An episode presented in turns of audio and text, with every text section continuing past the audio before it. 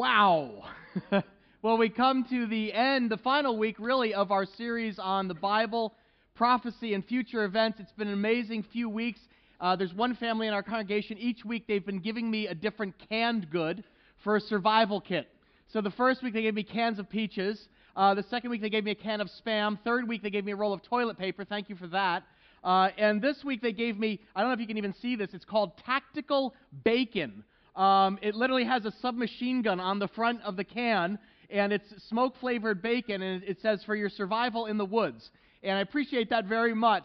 Uh, if you're joining us, you may think like I just walked into a conspiracy convention. It seems weird talking about the end of the world, but really, that term Armageddon is appropriate for us to end our series with because it's synonymous in our world with end of the world, doomsday scenarios, that cataclysmic battle between good and evil. Um, that word Armageddon is pretty much used synonymously with all sorts of disasters in our world. You see it in our popular culture. That was the trailer for the movie 2012. Anyone see that?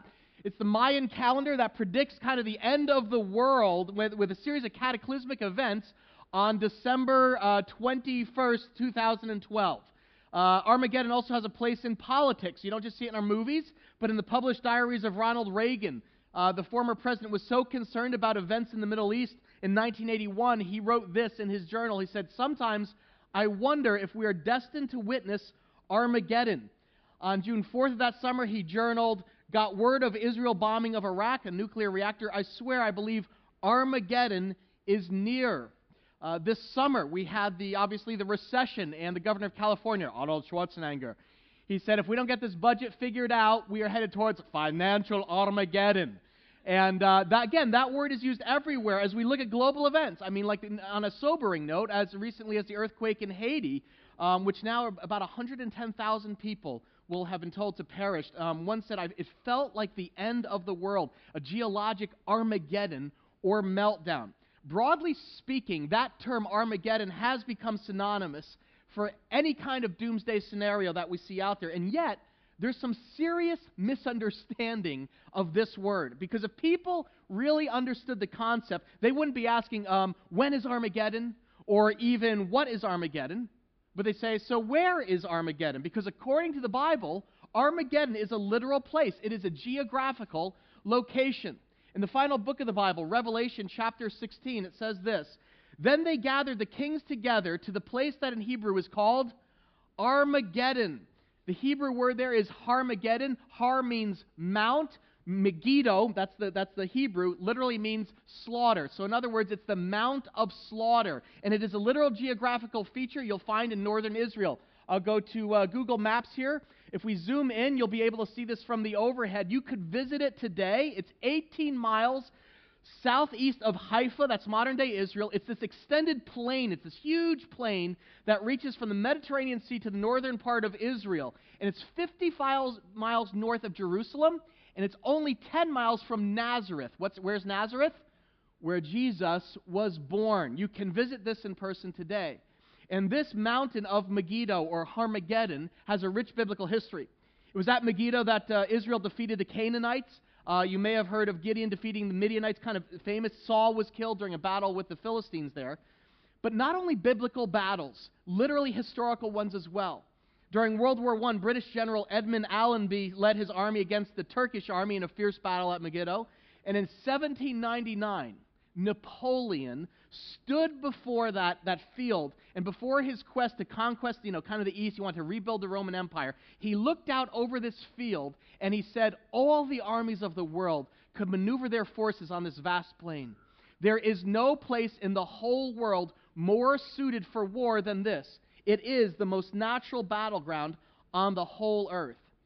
All told, historians say that over 200 battles have been fought there over the centuries, and so you see why Harmageddon has earned its awful nickname. It has been a mountain of slaughter over thousands of years. And this is where we come full circle in our study. Because the Bible says the curtain will close in the very same region it got its start. We've been learning that Israel was the ancient starting point for biblical prophecy. We saw that as we looked at Genesis. And we'll see today in Scripture, the last book of the Bible, Revelation, says it is also the future staging ground for Earth's final battle. I want to invite you to take your Bible and turn to the book of Revelation. Very easy to find. It is the last one, so turn there, and it will ground our, our lesson there today. Um, just to orient those of you who need a little review, um, we looked at a timeline last week. I'm glad it was helpful to some of you. Uh, you, you, said that was really helpful. Just help me get your, your, your, your mind around it. it. These events that, that God has on His prophetic calendar. If you just take a look here, we saw the first coming of Christ, right? Christmas, this is when he was born in Bethlehem. That took Jesus to the cross where he died, was resurrected, ascended to heaven, and after he left, the church was born. That's where we currently live, the church age. And last week we said that will end with an event known as the rapture. When Christ returns to rapture all believers, take them from the earth to be home with him in heaven. You'll notice the arrow comes down, but then it goes back up again because Jesus actually doesn't touch down on earth. Christ returns, but then that ushers in this period of darkness and decay, seven years known as the tribulation, which will culminate in this final battle of Armageddon and the second coming of Christ. And this is that moment when Christ will return to the earth a second time. He will put his feet down on the earth in his moment to judge the nations. He will bring with him all raptured and resurrected believers and establish the kingdom of God on earth, this period of peace, a thousand years, known as the millennium, and then eternity will begin, and we will be with the Lord forever. And if you look at this thing, you can kind of see here that the rapture of the church is really the hinge moment that kind of sets the table for this period known as the tribulation that culminates in the battle of Armageddon. If you think about it, when our, when our church, all churches, and it's not, you know, church like, ooh, all through the steeple, uh, it means all Christians everywhere across the globe. When they are raptured, the world will lose much of its population. I mean, some say as many as 70 million people could suddenly, bang, disappear from our nation alone. That's you, that's me, we're gone. We're gone through this, okay? This is important. And predictably, this will plunge the world into disorder and chaos, and it's kind of like you saw in Haiti. There's no infrastructure, a lot of chaos. And that turbulence, as you can imagine, will naturally cause kind of a worldwide outcry for relief and order at any cost which will set the stage for the emergence of a new world leader who will promise a solution to all the turbulence that's going on. He will promise peace, he will promise security, and offer to be a savior to a world in turmoil. The Bible calls him the Antichrist. And I want to just tell you before we get into this this message is kind of split into two. I just want to be real upfront about this. This first part is going to make you, oh, kind of groan because honestly, as we learn about the rise of evil that's prophesied in the last days, I just want to be upfront about this. This part, this, this front part of the Antichrist is going to make you wince. But the second half of today's message is going to make you want to stand up and cheer, honestly. And I hope you will. You'll feel free to do that. Because as we dig into the prophecy about the return of Christ, it is mind blowing. It is soul stirring. It just jazzed me this week as I was kind of studying it. And I just can't wait to share this with you. Because uh, you are going to get the book of Revelation in a nutshell today. Revelation is one of those books that people, you know, open it up and all of a sudden the streets are flowing with blood and there are lampstands everywhere and they're like, what is that? I'm going back to Jesus, you know? It's kind of weird. It starts rough, but it ends on a high note. That's what tonight is. You with me? Okay, the author of Revelation is the Apostle John who wrote this in his first epistle. He said, Dear children, this is the last hour, and as you have heard, the Antichrist is coming. You guys know the prefix anti, it means against, so the Antichrist is obviously someone who's against Christ. But that prefix anti can also mean instead of. In other words, the Antichrist will step into this vacuum of leadership and at first appear to be the world's savior. Now, a lot of people like to speculate who the Antichrist is. In fact, if you Google who is Antichrist? Question mark. I did this this past week. It's research. You get, you get about 6.5 million hits. It's unbelievable. I actually I made a mistake. You know, I clicked on some of the links, and predictably, some familiar faces appeared from politicians because the Antichrist is rumored. I, um, this is not a Republican or Democrat thing. Uh, the Antichrist is rumored to kind of, he's going to be the one who brings peace to the Middle East, which has been a goal of many presidents and political leaders through history. But Antichrist links also led to popular entertainers.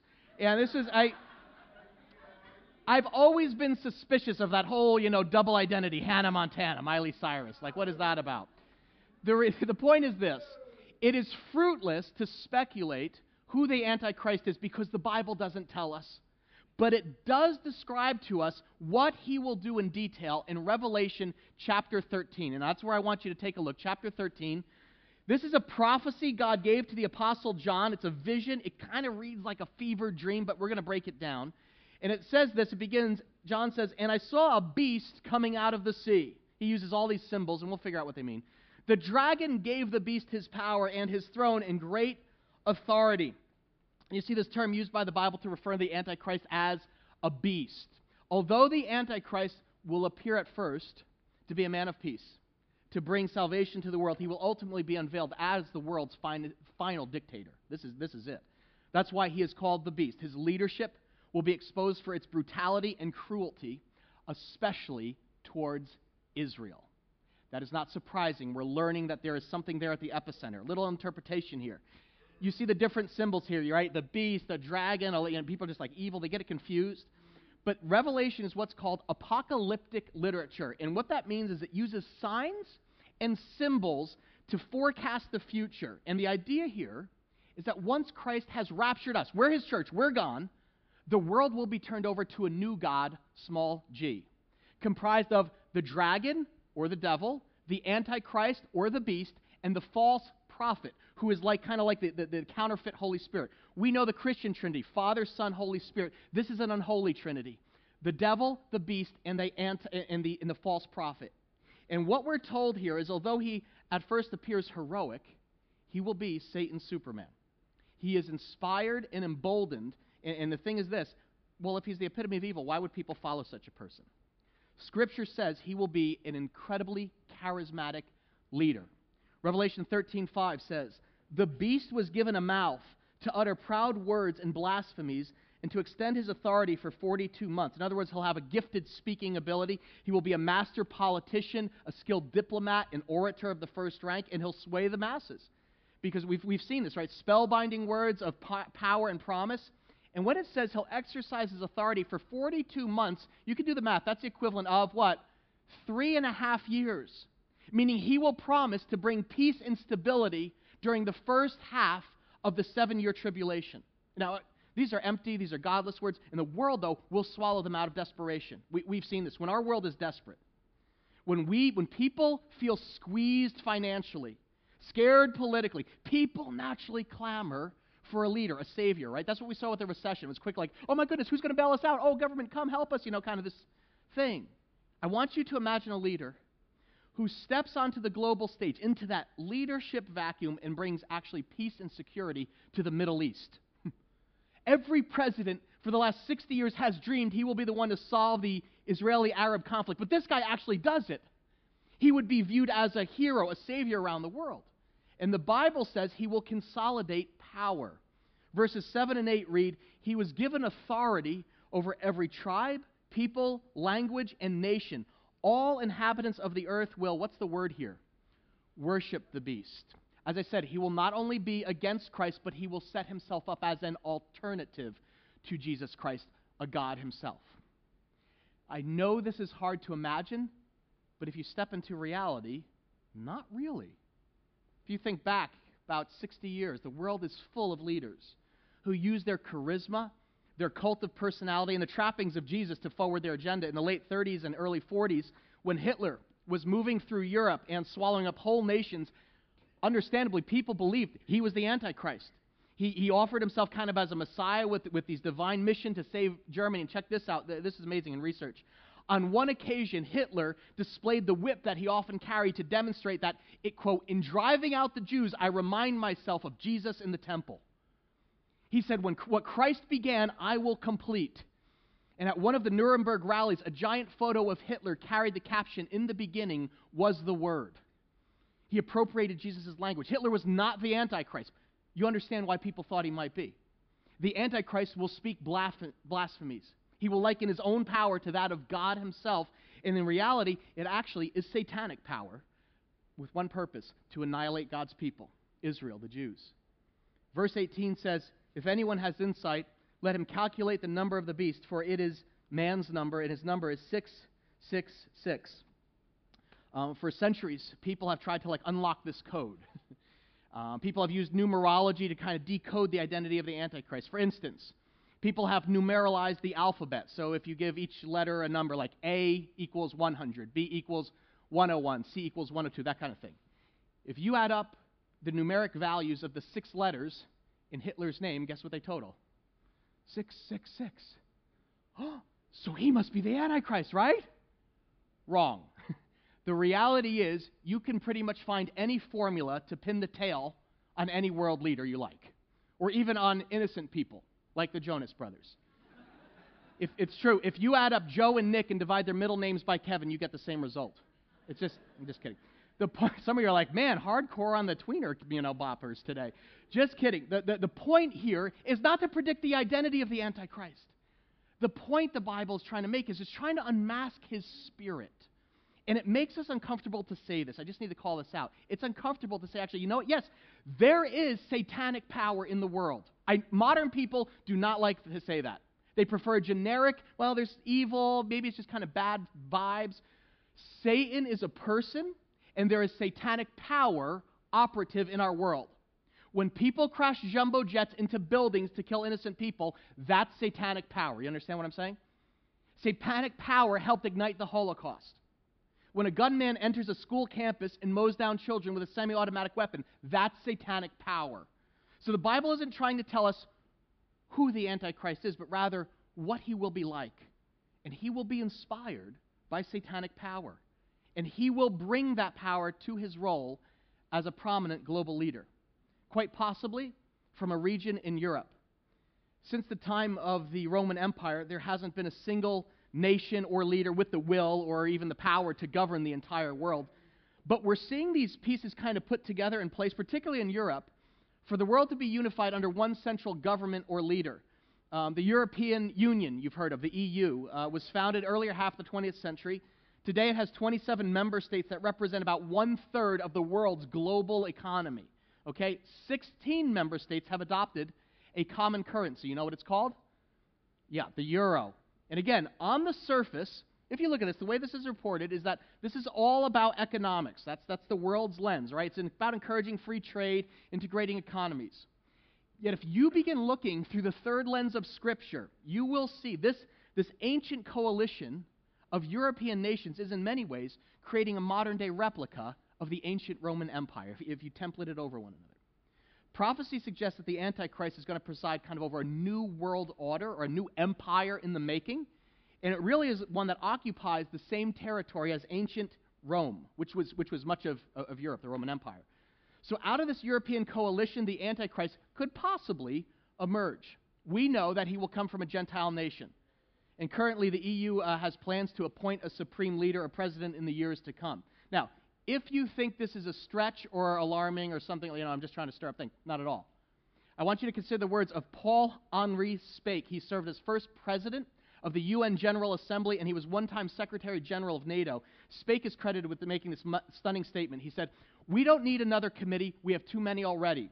What we want is a man of sufficient stature to hold the allegiance of all people and lift us out of the economic morass into which we are sinking. Send us such a man, and be he God or devil, we will receive him. That's chilling. Be he God or devil, we will receive him. We're that desperate. Again, when conditions are right, we're out of here. We are not here. The church is raptured. But when conditions are right, economic meltdown, global instability, present, people are often willing to follow any leader who offers a way out. And that's what the Antichrist will offer salvation. The Bible says he will do that by controlling the economy.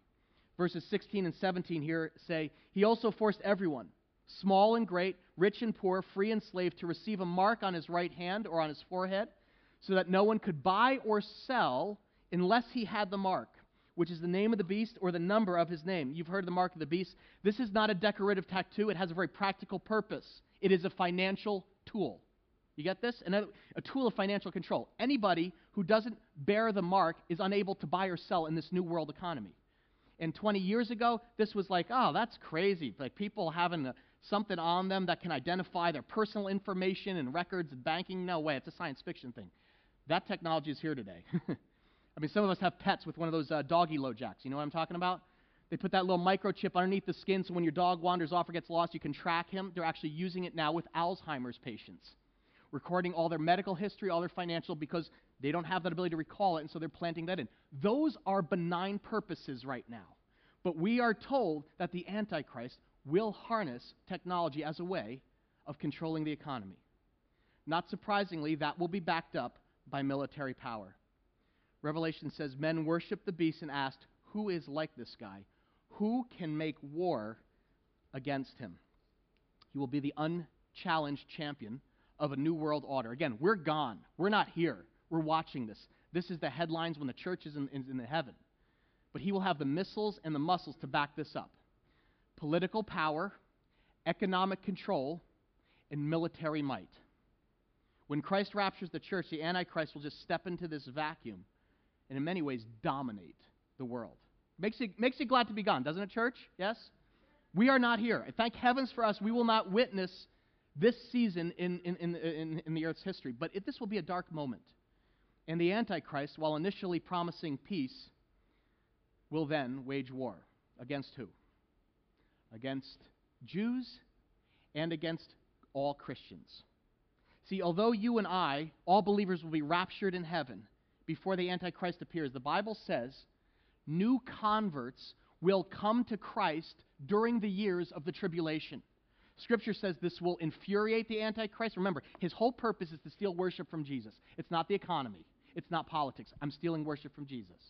And he will take his wrath out on those new Christians. Verses 7 and 10 describe the campaign. It says, He was given power to make war against the saints and to conquer them. If anyone is to be killed with the sword, with the sword, he will be killed. In other words, the Bible says, this is dark. I'll just I told you. During the tribulation, many new Christians will be martyred for their faith, persecuted, tortured, and eventually killed because they say, I will bow only to the name of Jesus Christ. And I told you, this is the part that makes us groan, isn't it? I mean, even though we're not present for this, this is painful to think about. And we should just take a moment to thank God. We are not on the earth during the reign of the Antichrist. Remember this. This satanic person is not equal to God. He is a created being. He does not have absolute power, not by a long shot. God has him on a chain. Revelation is always reminding us that the Antichrist can only do what God allows him to do, but he will permit him to wreak havoc and to persecute Israel and believers. But ultimately, God is still God. And no enemy of his can go beyond the limits that he sets. And that limit is seven years. Seven years of darkness the world has never seen. What happens at the end of that period is stunning. See, here's the twist. You ever notice every good story, the stories that you love, the movies that we watch, Lord of the Rings, Braveheart, it plunges you into darkness and despair before surprising you with a twist at, from the end, at the, at the outside. There, there's like this upturn. Every story that speaks to our hearts has this ancient arc to it, and this is not fantasy. See, the Bible is a Jewish book, and Hebrew literature is cyclical. That means just when you get to the end, all of a sudden you discover wait a minute, I'm right back at the beginning. And sure enough, Armageddon, the final battle of the planet Earth, is the end, which signals a brand new beginning, the greatest comeback the world has ever witnessed. Can we say the word comeback? In a final act of rebellion against God, Scripture says the Antichrist will set himself up in the reconstructed Temple of Jerusalem, the epicenter, ground zero that we presented in the first week. And he will demand that the world worship him. At that moment, Revelation 16 says, Then I saw the dragon, the beast, and the false prophet. There's this unholy trinity. And they gathered the kings together to the place that in Hebrew is called Armageddon. I want you to picture this moment. All the armies, all the militaries, the troops of the world descending on Megiddo, this field in Israel, the Mount of Slaughter. And you would think, this is it. This is the end. Doomsday. Because this chilling rise of evil, it is met by something that just blows it away. It is met by the return of the King, the Lord of Lords. I want you to flip this page to Revelation 19 because um, this blew me away this week, and I hope it will for you. I don't know what you think of when you hear Jesus is coming back. I remember seeing a bumper sticker Jesus is coming back, look busy. When he comes out of heaven, what do you imagine him like? My guess is, is you know, it's that guy with the long flowing hair, the white choir robe, the blue sash, you know, waving. That's what our culture suggests. Our culture says, well, it's like a he's like a buddy Christ. You know, the carpenter, he's a fisherman from Nazareth. He goes fishing with you. Jesus, meek and mild. And that might be comforting here in the present. But when Christ steps onto the field for the battle of Armageddon in Revelation 19, he ain't nothing like this. When Christ returns, Scripture says every eye will see him, but he will like, look nothing like this world has ever seen. Read with me. It says, I saw heaven standing open, and there before me was a white horse whose rider is called Faithful and True. With justice he judges and makes war. His eyes are like blazing fire, and on his head are many crowns. He has a name written on him that no one knows but he himself. He is dressed in a robe dipped in blood, and his name is the Word of God. The armies of heaven were following him, riding on white horses and dressed in fine linen, white and clean. Out of his mouth comes a sharp sword with which to strike down the nations. He will rule them with an iron scepter. He treads the winepress of the fury of the wrath of God Almighty. And on his robe and on his thigh he has this name written. Let's read this together King of kings and Lord of lords. If you've imagined Jesus' return to the service, how have you pictured him? Sandals, choir robe, meek and mild, or eyes on fire? With a purifying presence that literally burns away all the pretense and the posturing and man's power and how good I am. A robe dripping in blood, a reminder of his sacrifice. This is a man you tried to kill, and I'm coming as a conquering king. And a full length body tattoo on his leg, announcing his title and authority so nobody misses it. A sword coming out of his mouth to slay the nations. He will return in every way as the ultimate warrior and unleash, real candidly, the wrath of God as he confronts evil, the Antichrist, and all who defy him. And this will be the most epic encounter in the history of the world. I want you to imagine legions of angels, raptured saints, that's you and me. We are brought back with him. We will all descend together from heaven and hit darkness head on in battle. We can't get our minds around this, so I want to help you. I want to help you envision what Christ's return to save his people Israel might be like and show you a clip from one of my favorite movies, Lord of the Rings. If you recall from Lord of the Rings, Middle Earth is under siege by an unholy trinity Saruman, Sauron, the Ring. Tolkien was actually a student of ancient prophecy. That's where he got that trinity from. And at the darkest hour of Middle Earth, this climactic battle occurs outside of Helm's Deep. Do you remember this? This is the fortress where all mankind is staying. They're held up. But this vast sea, this army of orcs, these foul, demonic beasts, like as far as the eyes can see, they're coming over the walls with one purpose to annihilate the race of men forever. But as the battle begins, Aragorn remembers the words of Gandalf, an ancient prophecy. He said, Look to my coming. At first light at dawn, look to the east. And this scene, I'll just be candid, it gave me chills the first time I saw it. I remember sitting in the theater and being like, holy smokes, it's Revelation. It made me want to stand up and cheer. I hope you, you, can, you can cheer, you can clap after clip. Because just as all hope seems lost, a rider on a white horse appears.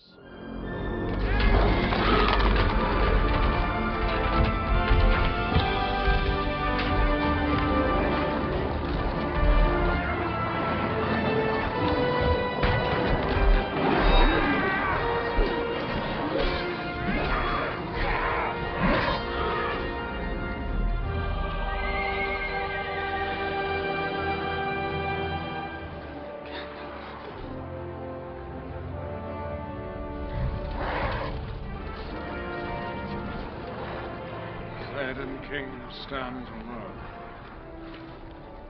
Not alone. Rohirrim!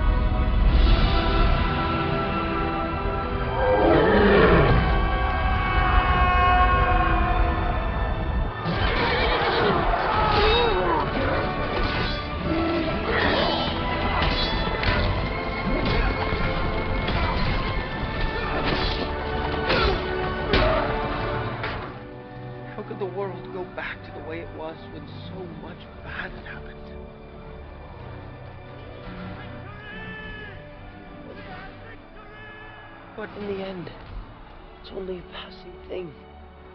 This shadow, even darkness must pass. A new day will come. A new, yeah, let's hear it for that. Awesome. I, I, that scene gives me chills every time I see it. How, how, when so much bad has happened, how can the world go back to what it ever was? It won't. It's going to be a brand new world, cleansed of every foul thing and evil, sent to the pit of hell. Now, I want, to, I want you to get this, because I think that scene gives us a foretaste of the battle described here in Revelation 19. At the world's darkest, most desperate hour, Christ will return with the armies of heaven behind him, not as the Lamb of God, offering forgiveness to his enemies. That was his first coming. But as the Lion of Judah, pouring out God's judgment and wrath on all that is foul and evil and keeps this broken world in bondage. I want you to imagine that moment. Raptured saints and angels fighting side by side against the sea of evil, and behind all of this is behind our warrior king on a white horse leading the charge with fire in his eyes. This is the fulfillment of the ancient covenant with Israel back in Genesis. You remember that? I will bless those who bless you, and whoever curses you, I will curse. And I'll just be candid this is not a pretty picture. An entire region awash in blood and carnage that flows out of the judgment of God on his enemies. Why does that image stir us? For some of us, it stirs our soul. For some of us, it's disturbing. Uh, just to call that out, this is a problem for a lot of people when it comes to Christianity. I mean, if, if the Christian God is so kind and loving, what is with all this death and destruction? It's, some people are like, oh, that's so Old Testament. That's why I don't like the Old Testament. I want Jesus meek and mild. What happened to him? Because that's hard to swallow. Justice always is. But you need to get your arms around this emotionally to see the beauty of God's final judgment and revelation. Because every one of us has been made in God's image. We have an innate sense of justice that revolts when we witness evil and abuse in this world, do we not? A couple weeks ago, I was watching this report on, uh, it was on Dateline or 2020 or something. It was on sex trafficking in Thailand. And um, it told the story of this brothel in Thailand where over 100 girls worked as sex slaves, some of them as young as eight years old. And it told how some of them were taken from their families.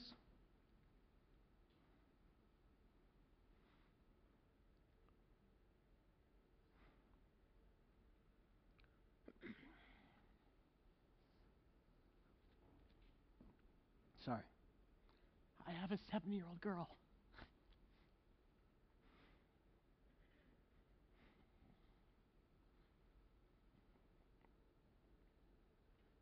And these girls are, um, they're pimped out to foreign tourists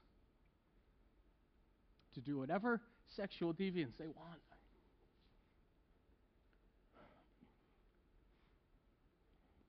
I'm sitting on my couch watching this, and my stomach started getting sick. I felt like I wanted to jump through the screen. This is going to dis- disturb some of you. I felt like I wanted to destroy the men who did this to these girls. Because I think of that evil touching my child, violating my children in that way.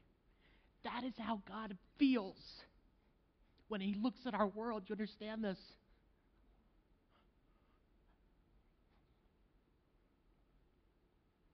When God sees the abuse and the wickedness and unspeakable horrors done to his creatures and his creation, turns his stomach.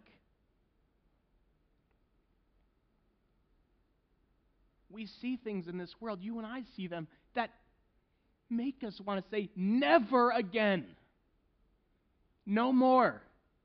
And when Christ returns to judge the nations, that's the kind of justice he's bringing. He will deliver on all those who defy his name and abuse his children. It's not some heavy handed, indiscriminate, turn or burn kind of vengeance. It is the final assault on all that is evil and godless and wicked in this world. And do you know what the response of, uh, of his people will be to this judgment? We think of judgment, oh, joy, celebration. It was amazing. This show, this 2020 show, ended. I'm like, I'm getting all worked up during the commercial, and it ended with a story that they had a nighttime raid into this brothel. And they literally freed dozens of girls and they showed them carrying them out to waiting police cars into the hands of doctors and they were bringing them to a safe house where they could be treated. It was a power it was a powerful moment. Here's what here's what shocked me. It was an amazing moment. I love this. They brought the owners of the brothel out in handcuffs and they were putting their head down. And as they came out, it was amazing because a crowd had gathered in the neighborhood and they just started cheering.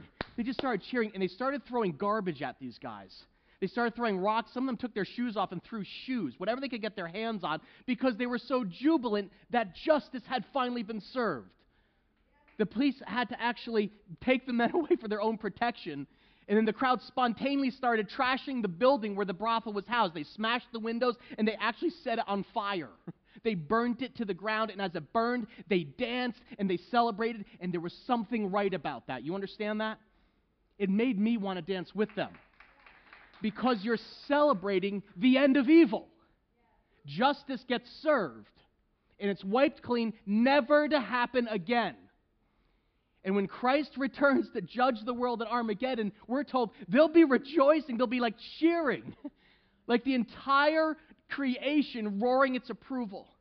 Revelation 19 says, After this I heard what sounded like the roar of a great multitude in heaven shouting, Hallelujah! Salvation and glory and power belong to our God, for what's the word? True and just are his judgments. Armageddon's outcome is not going to lead to weeping and despair, but joy and jubilation over justice perfectly administered. So, for those of you who are disturbed by this, I want you to imagine if things in this world weren't judged. You don't want a world like that. You don't want a God like that. Can you imagine if God just stood by, looked at the brothel in Thailand, and said, Well, you know, I don't want to be judgmental, and just let it go? You want a God like that? I don't want a God who lets that go. And in your heart, you don't either. We all know that evil must be judged and sent to the pit where it belongs, wrongs righted, the weak defended, and wounds healed. And that's what Revelation justice is about. Only Christ is capable of judging perfectly true and just are his judgments.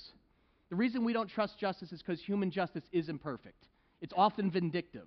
But this judgment will be perfect because the judge himself is perfect. And this is why humanity will rejoice. Revelation 19, if you look at verse 6 and 7, look at this. It says, Then I heard what sounded like a great multitude, like the roar of rushing waters, and like loud peals of thunder, shouting, Hallelujah! For our Lord God Almighty reigns. Let us rejoice and be glad and give him glory. Can we make some noise right now for the coming Christ? There's going to be noise, a little bit of noise. Football Christ, football Christ, make noise. There's an amazing moment here. Is anybody glad that Christ is coming to judge wickedness? On the surface, wrath and judgment, I get it, I get it. It's been a problem for me. It can be seen as like revolting, but at its heart, it's beautiful. It is the essence of righteousness. Scripture says this battle will be over so quickly. the Bible only uses two verses to describe the outcome. Verse 20 of Revelation 19 says, But the beast was captured, and with him the false prophet, and the two of them were thrown alive into the fiery lake of burning sulfur. And this is, this is going to sound funny to say, but you know what? Thank God for hell. I'm not, I'm not trying to go firing and brimstone on you, but the Bible is clear. Sin is real, hell is hot. And that's where the Antichrist and his minions go. You understand this? Satan, the one who inspired them as well, ends up there as well. But I, he's actually at the end of the millennium. Revelation 20:10 says, "And the devil who deceived them was thrown into the lake of burning sulfur where the beast and the false prophet had been thrown. There's that, that unholy trinity. They will be tormented day and night forever and ever. This is justice. This is justice. The unholy trinity who has been the source and inspiration of so much human misery and suffering and a pain across time wind up in everlasting torment. Eternity without God. That's what hell is. That's what hell is. Hell is just God giving people what they want life without Him. That's what hell is. See, in God's story, there must be an end before there's a brand new beginning. And that's what this is. The end of the world is the brand new beginning. At the end of Armageddon, Revelation says, as the blood waters recede, this is what we'll see. John says, Then I saw a new heaven and a new earth. For the first heaven and the first earth had passed away. And I heard a loud voice from the throne saying, Now the dwelling of God is where? Is with men, and he will live with them.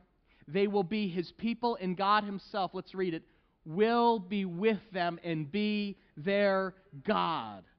This will be the first time in the history of mankind that we will experience a world completely ruled by its creator and savior, Jesus Christ. Perfect peace, justice, joy. No one has ever experienced this before.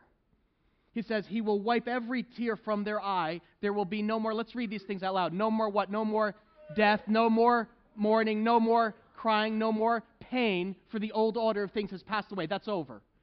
He who was seated on the throne said, I'm making everything new. See, the end is really the beginning. The world will end as it began, with mankind reunited with God in an eternal relationship. It will be unmarred by sin or brokenness. Turn to Genesis, with the Word speaking the Word of God speaking new life into existence. No more crying, no more suffering, no more pain. The old is gone, the new has come.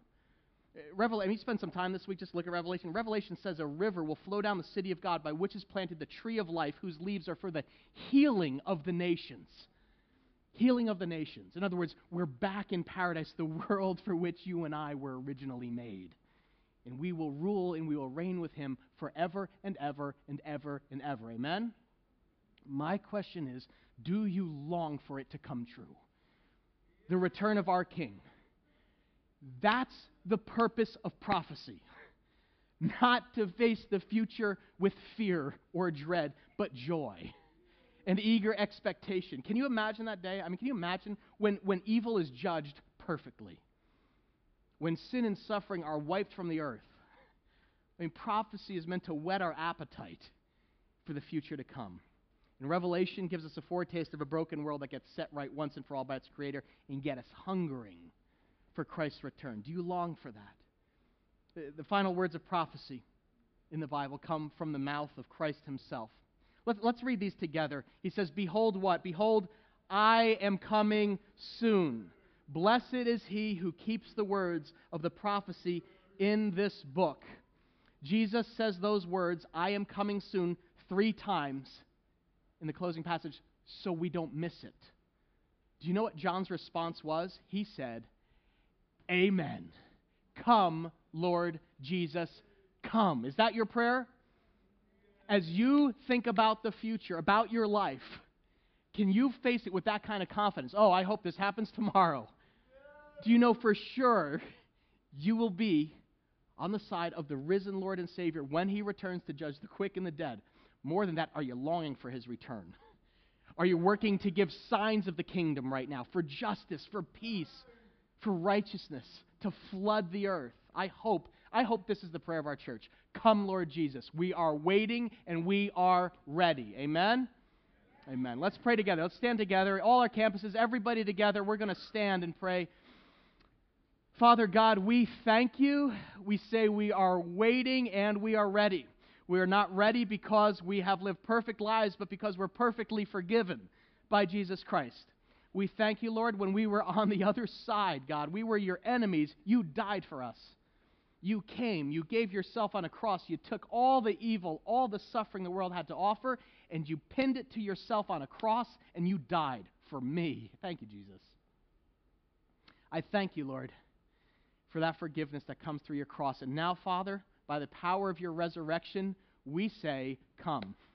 We can't wait for you, Lord, to bring your justice to this world. I pray right now, every man and woman here would feel your Holy Spirit, Lord God, confirming in their life the purpose for which they were alive at this moment in history. We get to help bring the kingdom, we get to announce it to the nations. I pray that we could be uh, um, a source of healing and encouragement, Father, particularly for those people who are hurting in our broken world and in the lives of influence you've given us. I pray for our family and friends, Father. Open their eyes, give them the light of Christ, Lord. Let them see that you are the Savior and God of all. And we confess that. That's our confession. And all God's people prayed together. Amen.